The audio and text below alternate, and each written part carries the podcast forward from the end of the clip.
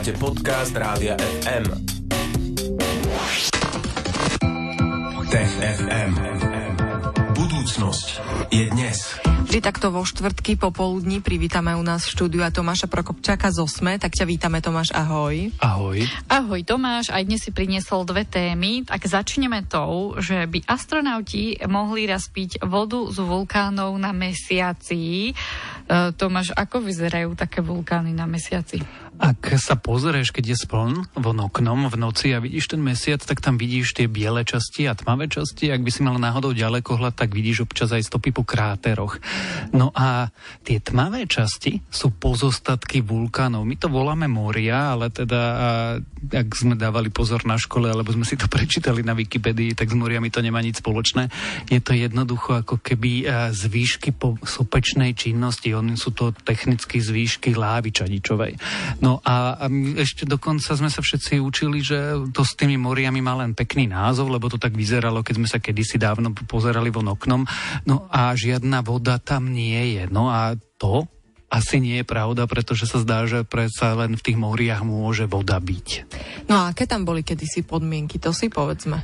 Kedysi bolo mesiac veľmi divoké miesto, teda v čase potom, ako vznikol, lebo on pravdepodobne vznikol tak, že proto Zem sa zrazila s nejakou planétou, ktorá bola veľká asi ako Mars, a výsledkom je dnešná naša planéta a mesiac, tak potom pred zhruba 3-4 miliardami rokov bolo to veľmi aktívne miesto, vulkanicky aktívne na tom mesiaci, alebo na našom mesiaci bola výrazná sopeč konečná činnosť. Jednoducho liala sa láva, predstav si to ako Havaj, že jednoducho tečú prúdy lávy a stále sa tam niečo deje, sopky vybuchujú, zalievajú povrch toho mesiaca. No a zároveň sa asi zdá, že v tom čase existovala vodná para. Čiže tie sopky ako keby okrem samozrejme lávy, ktorá vytekala, chrlili aj prach a plyn a, a páru. No a čas z nej dokázala sadnúť a potom vlastne stúhnuť, pretože je tam zima. No. A táto voda vo forme ľadu by na mesiaci stále mohla existovať. Aha, no a vieme aj, že kde by mohla byť, alebo ako sa k nej dostaneme? Ona pravdepodobne je na miestach, ktoré sú dobre kryté. Čiže buď sú na stranách, ktoré sú odvrátené od slnka, alebo sú pod hrubou vrstvou zeme, alebo teda mesačnej pôdy. No a teraz výskumníci prišli s tým, že zhruba v hĺbke 5 až 10 metrov by sa v takýchto oblastiach mohla nachádzať súvislá vrstva ľadu a teda vody v tuhom skupenstve. Čiže ak je otázka, že kde by sa mohla nachádzať tak hlboko, ale zase nie dosť hlboko na to, aby sa nedala odtiaľ zobrať. Čiže ak by budúci astronauti vrtali, tak sa vedia k tomu ľadu dostať. Mm-hmm. No a prečo túto vodu vlastne potrebujeme? Pretože inak si ju musíme zobrať so sebou. My samozrejme, teda my, tí ľudia, ktorí pôjdu na mesiac, potrebujú aj piť. Mm. Ale voda, alebo teda konkrétne vodík je významnou zložkou paliva vesmírneho do rakiet. Čiže voda sa hodí na to, aby sme teda okrem toho, že vypili, tak vedeli lietať ďalej. No a, všetko, čo musíš niekam doniesť, alebo na mesiac doniesť, je veľmi drahé a technologicky náročné. Ak chceme raz na mesiaci žiť, alebo teda vysielať vesmírne misie na mesiac, zostať tam a potom letieť ďalej, niekde, či už v našej slnečnej sústave, alebo boh vie kam, tak potrebujeme na tieto misie aj palivo. No a to palivo získať na mesiaci by bolo výhodnejšie a lacnejšie, ako si ho nosiť zo Zeme. Uh-huh. A Tomáš, ako toto veci vlastne zistili? Pozerali sa na mesiac a robili e, simulácie toho, čo sa dielo v minulosti. Nie je to tak, že by teraz niekto prišiel a vrtal na mesiaci. My sa z mesiaca máme vzorky, mesačné kamene, kopu ich priniesli misie Apollo, ale toto fungovalo tak, že výskumníci jednoducho sa pozreli e, na modely a toho, čo sa tam dialo, teda tam na mesiaci zhruba pred dvomi až 4 miliardami rokov a sledovali vlastne výsledok tých simulácií a potom ho porovnávali s tým, čo reálne vidíme, čo astronómovia vidia, keď sa zadívajú na mesiac. No a keď prebehli všetky tieto simulácie, tak sa ukázalo, že, že všetka tá voda, ktorú tie dávne sopky vychrlili, nezmizla, neodfúklo ju, proste neodišla preč, nestratila sa vo vesmíre, ale nejaká časť sadla a vychladla, keďže na mesiaci je zima a premenila sa na ľad a tento ľad je pravdepodobne stále tam. Takže takto to výskumníci vyskúmali skúmali. O pití vody z vulkánov sme sa rozprávali do tejto chvíle v Tech FM a o malý moment budeme prepájať spomienky, ako to sa dozviete, ak zostanete naladení.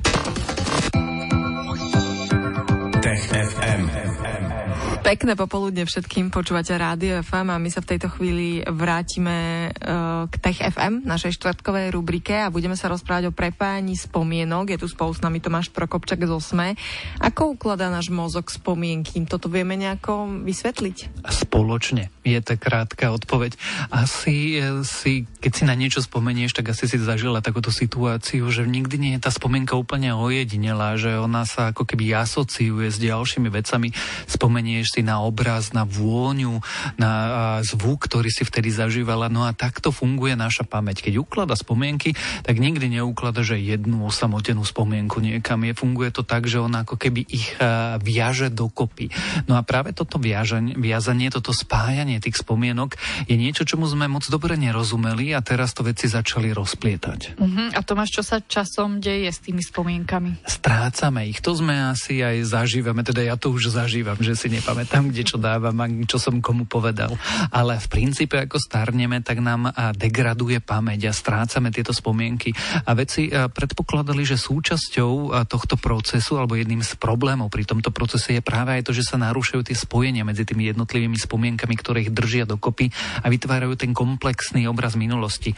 No a zdá sa, že s tým by sa možno niečo teraz dalo robiť. Uh-huh. Tomáš, inak vieš, čo sa dá robiť s tým, keď zabudne, že čo si povedal? Môžeš si vypočuť napríklad z archívu TFM a dozvieš sa, že čo všetko si nám tu vo štvrtok popoludní porozprával. No, ale vráťme sa k téme, k prepájaniu spojen, e, spomienok. E, čo by sa teda dalo spraviť s touto situáciou, ktorú si popísal?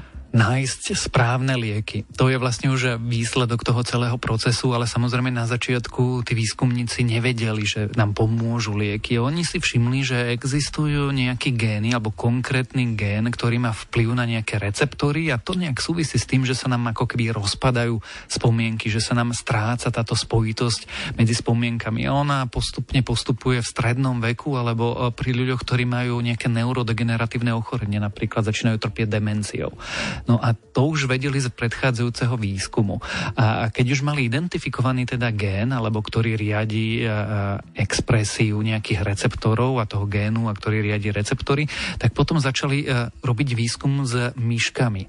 A vlastne tie experimentálne hlodavce najprv ich geneticky upravili a úplne im vymázali ako keby fungovanie tohto génu a zistili, že aha, tak ono to funguje naopak. Keď tento gén moc niečo robí, tak sa nám zhoršujú spomienky a naopak naopak, keď dokážeme zastaviť alebo dokonca vymázať celý tento gén, tak potom spomienky sa nám navrácajú, dokážeme ich vrátiť. No a keď si potvrdili túto hypotézu, tak začali hľadať látku, ktorá by mohla pomôcť, teda liek, ktorý by mohol pomôcť a mali trochu šťastia, pretože zistili, že taký liek už existuje. On je už aj schválený a už sa aj predpisuje, takže je v lekárni zohnateľný.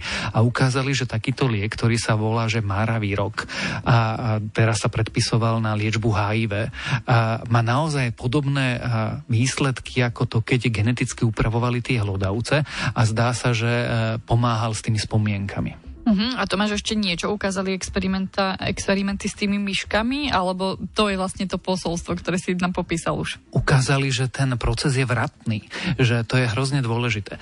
Že vlastne ako keby tie experimentálne myši pri rôznych behaviorálnych úlohách ako starli, tak zrazu si už nepamätali. V tomto prípade oni ich skúšali s klietkami, kde sú umiestnené, kde majú ísť, kde je taký boxik, a, a ktorý akože čo sa stane, keď pôjdu tam alebo, alebo nestane. No oni postupom zabúdali na to, že, že čo sa stane. No ale keď im napríklad najprv vymazali ten gen, tak zrazu aj tým myškam v strednom veku dokázali obnoviť tú spomienku, tú naučenú vec k mladosti, alebo keď im nasadili ten liek, tak znovu sa im akoby obnovili tie spomienky a tú schopnosť zapamätávať si, čo je hrozne dôležité, lebo teda dobre, máme tu myši, na ktorých to fungovalo, ale reálne sa rozprávame o ľuďoch. Čiže už vedci teraz hovoria, že to by mohlo jednak pomôcť ľuďom, ktorí začnú v strednom veku zabúdať a stále sa to zhoršuje, alebo už im bola diagnostikovaná nastupujúca demencia a tento liek, ktorý už už existuje, je schválený a je bezpečný, tak eh, by im mohol v tom začiatočnom štádiu pomáhať.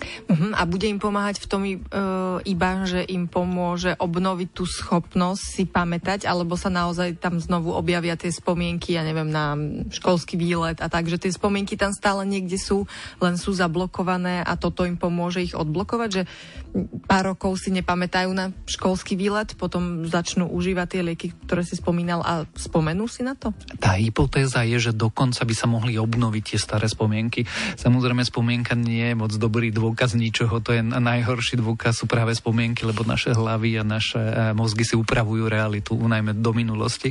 Ale áno, len na tých myšiek sa neopýtaš úplne, že či sa obnovili tie pôvodné dobré zviazané spomienky. Akože môžeš sa opýtať, ale asi neodpovedia. Neodpovedia maximálne v týchom bludisku idú tam, kam si, si ich naučil kedysi dávno chodiť a potom na to zabudli, kam majú chodiť a potom si spomenú, kam majú chodiť.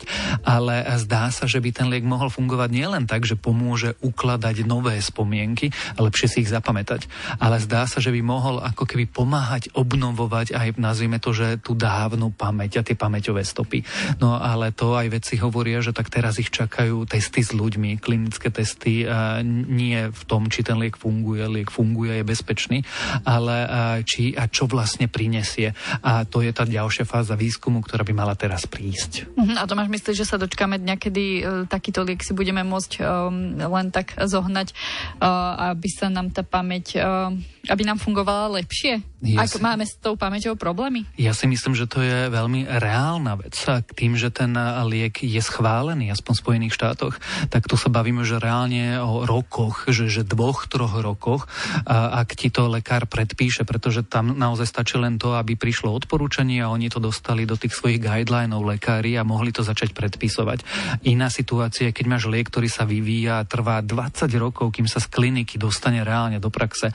Ale keďže tento liek, liek existuje, predpisuje sa na inú chorobu alebo teda na iné problémy, ale už je bežne zohnateľný, tak teraz vlastne iba rozšíriš jeho možnosti predpisovania a to sa môže teoreticky stať aj zajtra samozrejme, ak ten regulátor to schváli. Čiže ak sa pýta, že či sa toho dožijeme, určite áno, otázka je, či o dva roky alebo o tri. Uh-huh. Čiže najdôležitejšie je vlastne už iba nezabudnúť, e, na čo sme išli do lekárne. Nie? Tak, to sa inak nestáva bežne. No, ďakujeme ti Tomáš, že si sa aj dnes zastavil v rámci Tech FM a budeme sa tešiť samozrejme aj o týždeň vo štvrtok. E, toto bola dnešná rubrika Tech FM. Tomáš už sa pripravuje na svoje veľkolepé ahoj, takže ahoj. Ahoj. Tech FM. Stream, živé vysielanie a playlisty nájdete na www.radiofm.sk.